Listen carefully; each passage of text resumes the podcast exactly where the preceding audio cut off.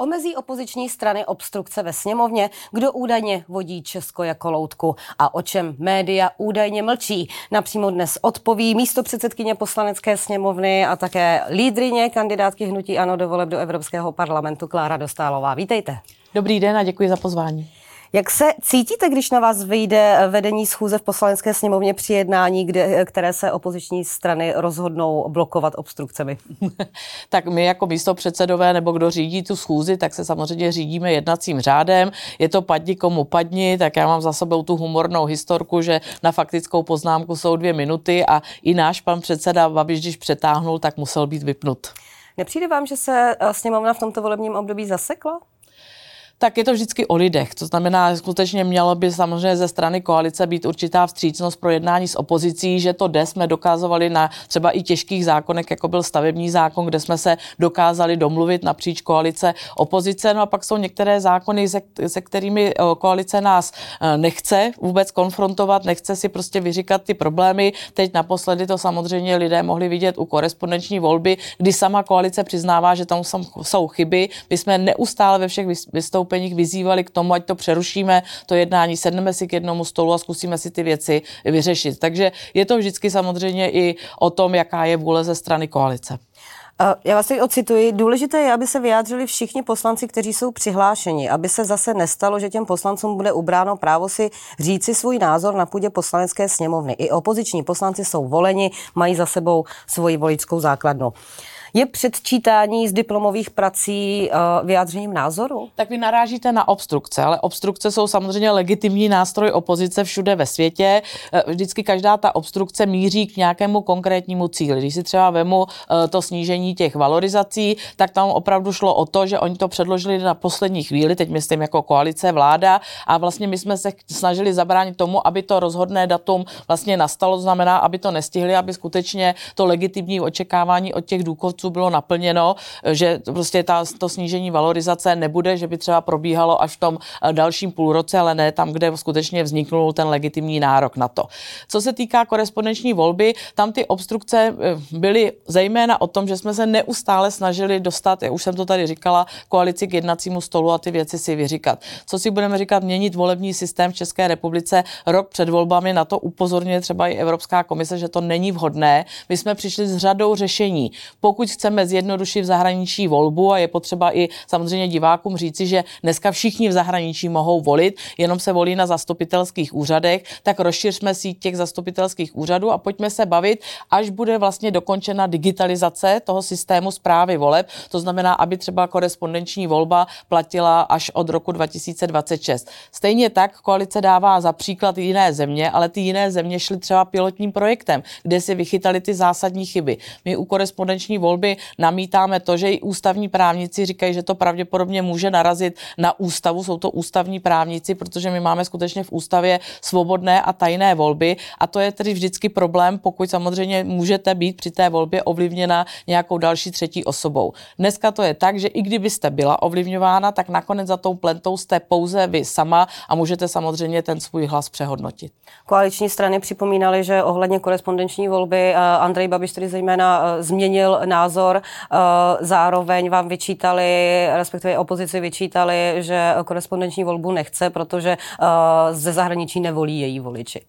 No, tak to, to stejně tak bych mohla argumentovat já, že se to teď hrne takovýmhle strašlivým způsobem eh, právě proto, aby se nějakým způsobem ta korespondenční volba ovlivnila v zahraničí, tak prosím tuto rétoriku ne. My jsme to měli v programu 2017 až 2021, ale pak jsme vlastně poučení i těho, z toho neblahého vývoje ze světa, co se událo, eh, například opakování prezidentské volby v Rakousku nebo samozřejmě dění ve Spojených státech a konec konců současný premiér v roce 20, 2020 upozorňoval upozorňoval na to, že by všichni sociální inženýři si měli dát jakoby pauzu a že takovýhle jakoby překotné zasahování do voleb není ta cesta správným směrem. Tak mě se vždycky jako musím smát, že my jsme konfrontováni s tím, že jsme změnili názor a že ho nezměnil pan premiér, to nikomu nevadí. za příklad to Rakousko, ale tam byl problém trošku někde jinde. Sčítání těch hlasů v rám... no, ano, ano, ano, ano, ano, Že to vlastně ne, ne, nebylo... Ale bylo to související ale prostě jenom, jenom, volbou. Ano, souviselo no. to, nicméně eh, vlastně jediné, co se stalo, tak otevřeli dřív obálku. Ano, ano, to, to je, ano, ale byl to problém u korespondenční volby, prostě u sčítání těch vlastně hlasů, které přišly v rámci korespondenční volby. Tak to prostě bylo.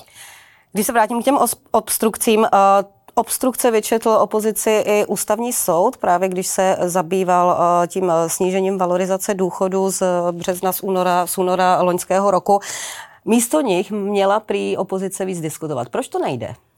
Tak my jsme se snažili diskutovat a já se omlouvám, já tady, já, ano, ano, to, co vlastně vyřkl ústavní soud, tak samozřejmě všichni respektujeme, to ústavní soud, ale jako nad některými výroky se musela kroutit hlavou. Tak když pan eh, zpravodaj Šimíček řekl, že jsme měli 67 hodin, včetně dnů a nocí, tak ústavnímu jako soudu nevadí, že se porušuje zákonník práce. Je potřeba si jako připomenout, že samozřejmě ti lidé v poslanecké sněmovně, kteří zajišťují ten servis eh, pro poslance, tam také musí být samozřejmě ve dne v noci. Takže kdyby byli byly legitimní dny, no tak opozice mohla eh, v podstatě ty věci diskutovat déle. Oni se to snažili prostě opravdu jako dohánět na poslední chvíli, eh, co se týká té valorizace a skončilo to vlastně pevným hlasováním. Se zeptám znovu, proč to nejde? Když, když se zeptám opozičních stran, uh, všichni říkají, my se o to snažíme. Když se zeptám koaličních stran, všichni říkají, my se o to snažíme. Když se všichni snažíte, proč to nejde? Tak zase je potřeba samozřejmě případ od případu. Když se opravdu všichni snaží, tak to jde a už jsem tady ten příklad dávala. Prostě teď třeba řešíme samozřejmě redefinici znásilnění a tak dále a taky se tam dohaduje opozice s koalicí a prostě připravujeme to jako společný návrh. Pak jsou ale momenty, kdy my vlastně upozorňujeme na to, že něco vláda dělá trošičku podle mě za hranou jako slušnosti, což bylo zejména u té valorizace, kde my jsme upozorňovali na to, že tam jsou prvky retroaktivity, že tam vlastně už jako to legitimní očekávání nastalo. Konec konců to potvrdili i tři ústavní soud, soudci v těch dizentních stanoviscích. Takže to jsou věci, které vlastně, na které jsme upozorňovali, ale vláda to jako nekoukala nalevo, napravo. Oni si prostě potřebovali to schválit v určitým čase, aby to bylo schopno doběhnout přes Senát, podpis prezidenta vlastně do té doby, než by museli vydat to nařízení vlády. Takže to jsou prostě ty momenty, kdy my se o to snažíme jo, zabrzdit to, aby vlastně k té valorizaci snížilo, teď aby jsme si rozuměli. Teď u té korespondenční volby, tam třeba zahnutí ano, si myslím, že ta kritika vůbec není na místě, protože co vystoupení, to jsme se snažili přimět koalici k jednání, ale opět se to prostě nenaplnilo a myslím si, že se to snad nikdy nestalo, aby se skutečně přerušilo na tvrdo prostě hlasováním první čtení, protože první čtení je zejména o tom, že se diskutuje o tom zákonu jako takovém a stejně zase prostě nedostali všichni poslanci slovo a to, co jsem řekla. Okamura mluvil uh, 11 tak, hodin na plénu, například. Ano, ale prostě to dělala i vlastně současná koalice, minulá opozice nám to samé dělala v minulém volebním období. projevy si úplně nepamatuji. 11 hodinové možná ne, protože my jsme nikdy nepřistoupili na to, že bychom jednali ve dne v noci. My jsme skutečně dodržovali ty lhuty eh, toho jednacího dne, tak jak ve sněmovně je. Ale třeba EET se obstruovalo rok a půl, ale my jsme jako nevolili ty nástroje k tomu, abychom tam opravdu jakoby nocovali a všechny tyhle ty vlastně zákonník práce porušovali. Takže je to o tom přístupu. My jsme byli velmi slušní, když jsme byli v koalici a snažili jsme se se opozici ten prostor dát, ale když už to bylo rok a půl, tak také jsme pak zařadili vlastně hlasování na, na tvrdo, ale tady se to jako koná po čtyřech dnech jednání. No a prostě opoziční klub hnutí ano, jenom sám o sobě má 71 poslanců a každý ten poslanec má za sebou své voliče a ti voliči očekávají, že uslyší názor svého poslance na půdě poslanecké sněmovny, ale bohužel toto nám je znemožněno. Vy jste jedničkou kandidátky hnutí ANO do voleb do Evropského parlamentu. Kdo jsou další tváře, které vám budou v úvozovkách krýt záda?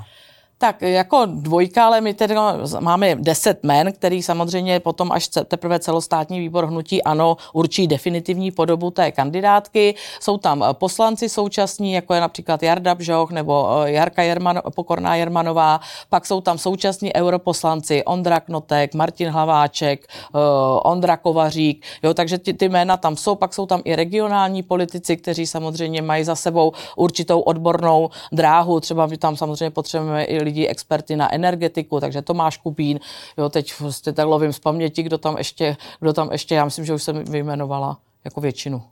Uh, hnutí ano by chtělo, by rádo obhájelo šest mandátů, které získalo v těch volbách v roce 2019. Je to reálné podle vás? Tak my samozřejmě se budeme snažit, my se budeme snažit i jako voličům ukázat to, že umíme se za lidi postavit nejenom na půdě poslanecké sněmovny, což konec konců voliči vidí každý den, ale že se stejným drivem se musíme za Českou republiku postavit i na půdě Evropského parlamentu, protože si myslím, že a tady si myslím, že už to je i napříč Evropou, je to vnímáno jako něk- překotné dění, že prostě musíme se vrátit zpátky nohami na zem, protože samozřejmě je jiná doba, než třeba v roce 2018-2019. Je tady válka na Ukrajině, jsme po pandemické krizi, energetické krizi a některé věci, které jsou třeba spojeny s tou zelenou dohodou neboli Green Dealem, prostě samozřejmě stěžují lidem život, stejně tak je obrovský problém v rámci nelegální migrace, takže to jsou všechno věci, které je potřeba eh, do toho nějakým způsobem zasáhnout a já za sebe mohu eh, samozřejmě všem eh, lidem slíbit, že já opravdu českou vlajku nikdy doma nenechám a budu bojovat za zájmy České republiky,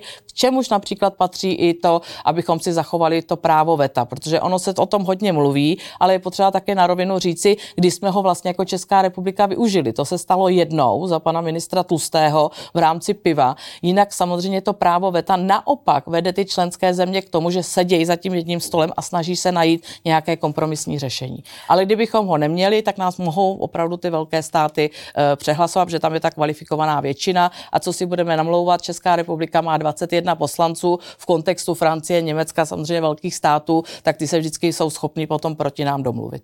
Andrej Babiš, když vás představoval jako lídriní kandidátky Hnutí Ano, tak eh, o vás řekl, že eh, jste dobrá na čerpání fondů. To má být váš hlavní úkol v Evropské unii, v Evropském parlamentu, tak? V Evropském parlamentu se nečerpají fondy, ty se samozřejmě eh, potom v rámci víceletého finančního rámce se rozděluje vlastně ta pomoc na takzvanou kohezní politiku neboli politiku soudržnosti, to znamená, aby ty regiony se rozvíjely rovnoměrně v pojetí Evropy region znamená členský stát, není to jako Královéhradecké Hradecký kraj, Pardubický kraj.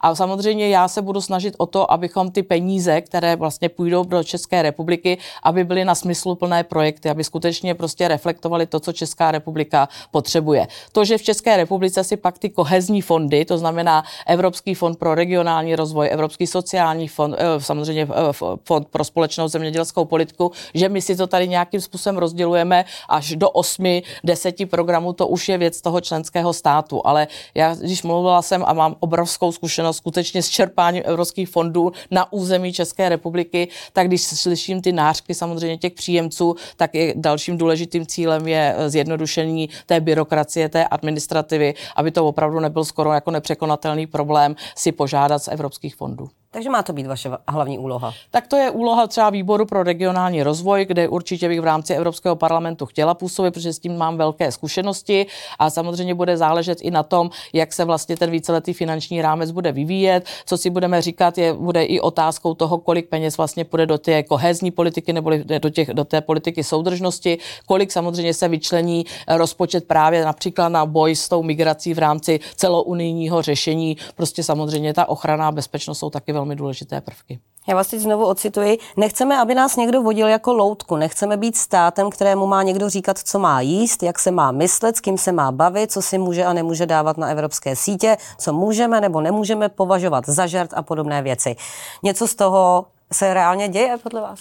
No tak já si myslím, že určitě, protože samozřejmě ty eh, příkazy, zákazy, nařízení, co k nám teď chodí z Evropské komise, to znamená z Evropské unie, přesně vlastně jdou tímto směrem, že vlastně tady prostě máme povinné věci, které musíme dělat a druhou, druhým vlastně dechem eh, se mluví o tom, jak prostě jsou to liberální lidé. No tak já mám o slovu liberální opravdu asi trošku jinou představu. Třeba Pro mě... mě někdo zakazoval nebo přikazoval, co mám jíst například, jak když to no, budu brát tak, tak Ano, tak je to samozřejmě o tom, že se třeba budou dávat, to je spojenou s těma emisema, s emisníma povolenkama, že samozřejmě se mluvilo o tom, že pod emisema budou i krávy, protože nám bohužel prdí, že jo, a tak dále. A to jsou přesně ty věci, které ve finále prostě zdražují život těm konkrétním lidem. A pak vlastně, když se říká, budou se dávat speciální daně na určité typy potravin nebo na určité typy výrobků, eh, prostě říkám vám, že musíte zateplit do tehdy a do tehdy místo toho, aby to bylo samozřejmě motivačními nástroji. A to jsou pořád nějaké direktivní příkazy, které samozřejmě tu Česku nesmíte jezdit spalovacími motory.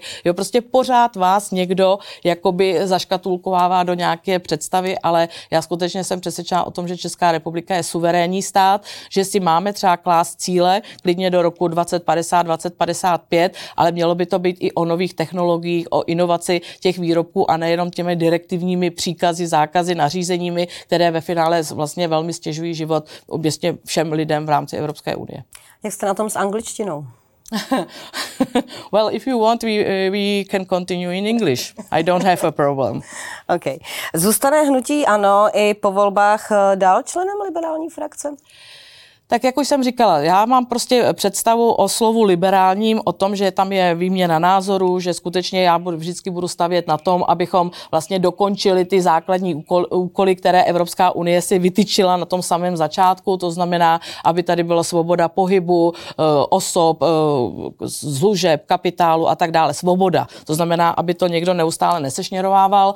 Bohužel mám trošku problém s tím a budu samozřejmě o tom, a už jsem i o tom jednala i s vedením Renew, což je ta liberální frakce, že se to trošičku stáčí do takové té zelené ideologie a to si myslím, že není cesta správným směrem. Teď naposledy mě opravdu nadzvedla i uh, Ursula von der Leyen, která vlastně přichází teď před volbami s novými klimatickými cíly do roku 2040. Tak my nemáme vyhodnoceny ani ty cíle do roku 2030. V podstatě to dělá velké problémy, zejména v energetice a ve všech těch dalších eh, věcech v rámci státu Evropské unie. Sami europoslanci kritizovali kritizovali, že ty cíle nebyly zvoleny na základě nějakých uh, obšírnějších analýz a vyhodnocování dopadů takových vlastně zelených dohod a už si tady budeme stanovovat nové cíle. Pojďme se dřív zastavit, pojďme je vyhodnotit, co jde, tak trošku přibrzděme, aby jsme skutečně tu Evropu nehodili do toho stavu, že absolutně přestane být konkurenceschopná. Co se týká třeba emisních povolenek, já jsem teď dělala krásný graf, který nebyl zpracován v České republice,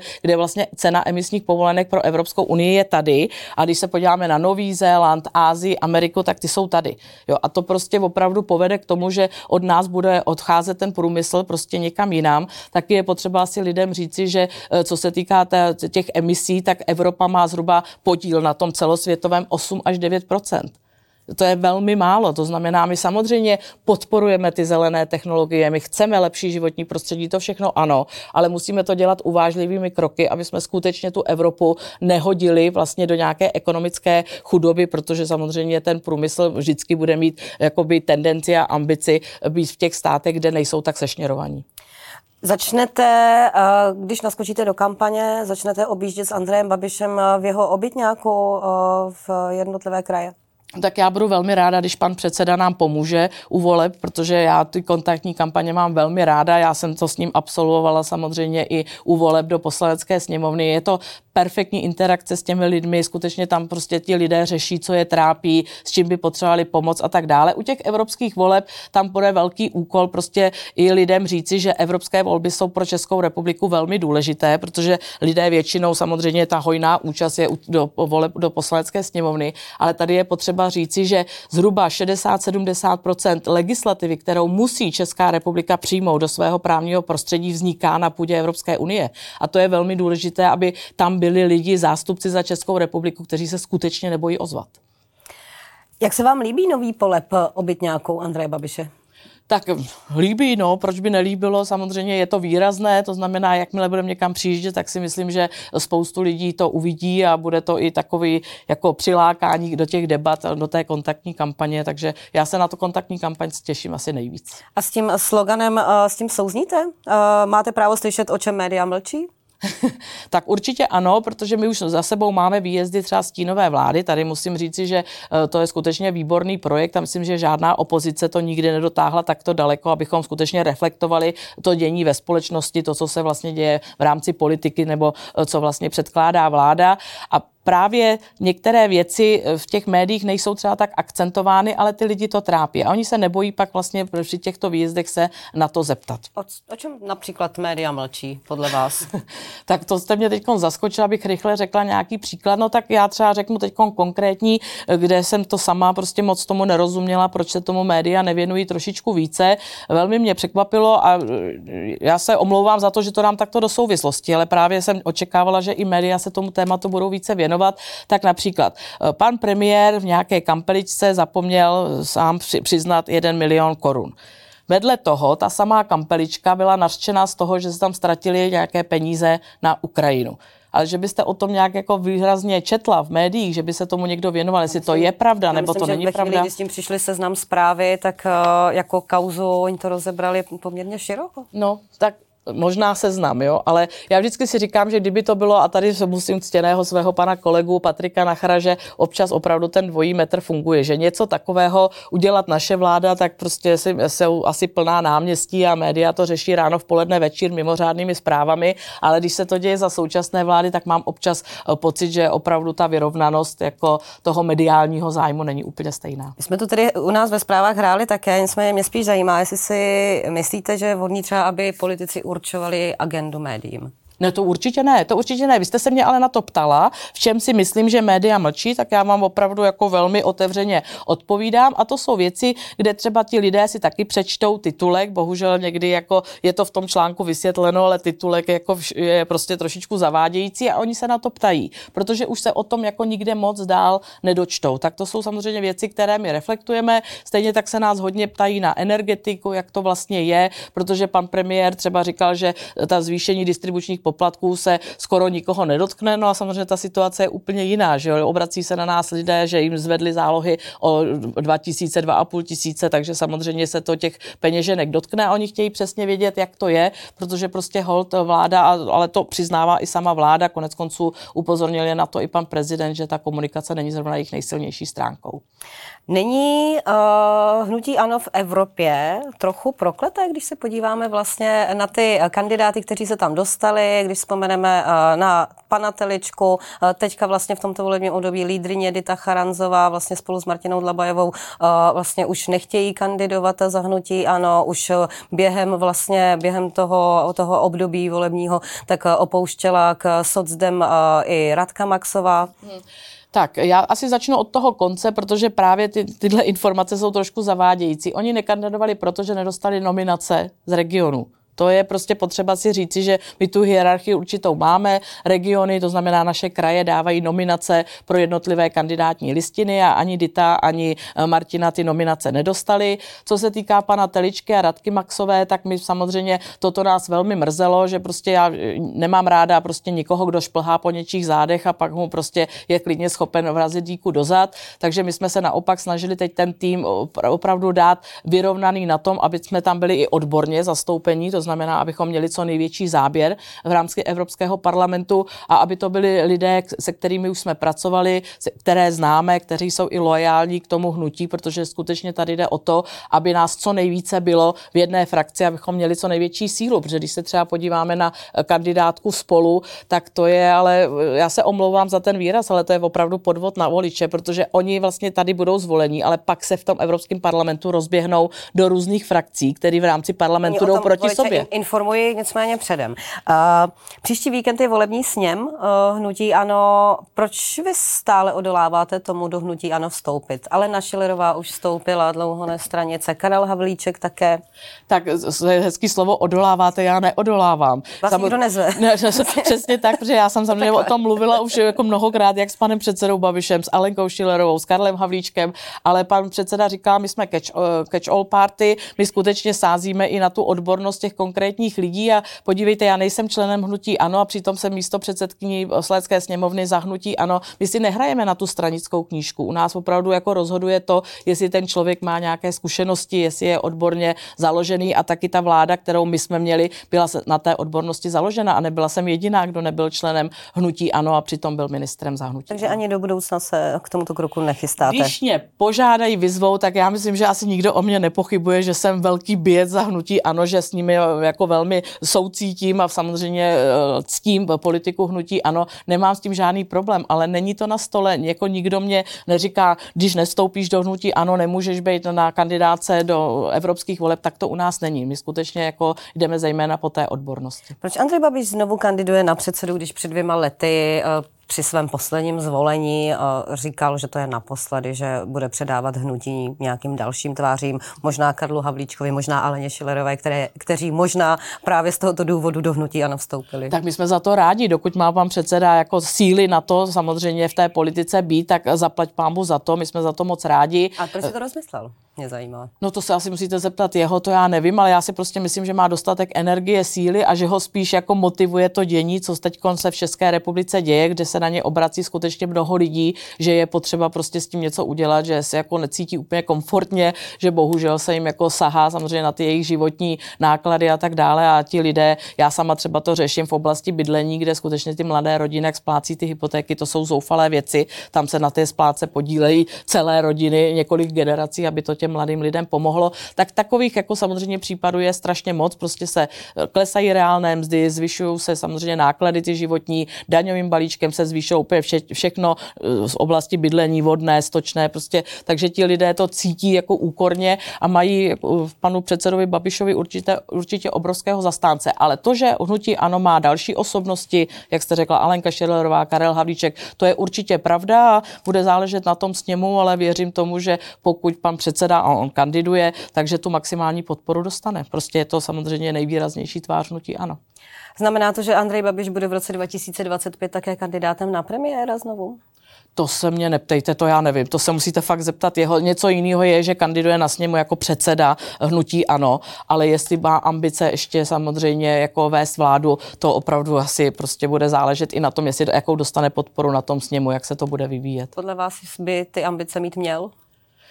To je velmi těžká otázka. Samozřejmě to je prostě jako práce premiéra, že pan Babiš je skutečný lídr. On vždycky byl skutečný lídr a skutečně jako tu vládu řídil. Já prostě mám hroznou obavu z toho, že teď tady vidíme zase v, jako v kontrastu s ním velmi slabého pana premiéra, kde jeho hlavním cílem je, aby se koalice nerozhádala a pak si nechá okopávat kotníky všude možně. No tak samozřejmě já si teda myslím, že Česká republika si zaslouží silného lídra. Jestli do toho znovu půjde pan Babiš, to opravdu nevím. Jo? Prostě je to samozřejmě až za rok rok a půl, prostě v roce 2025, tak já, sam, já třeba bych byla ráda, kdyby mu na to síly stačily, protože vím, že on prostě, teď se omlouvám i panu předsedovi za ten výraz, jel jak Fredka, že prostě opravdu ty ministři byli v pozoru a prostě se museli plnit úkoly a opravdu on měl občana České republiky na prvním místě. Paní místo předsedkyně, díky, že jste dorazila k nám do studia a někdy příště na viděnou. Děkuji za pozvání a přeju všem krásný zbytek dne.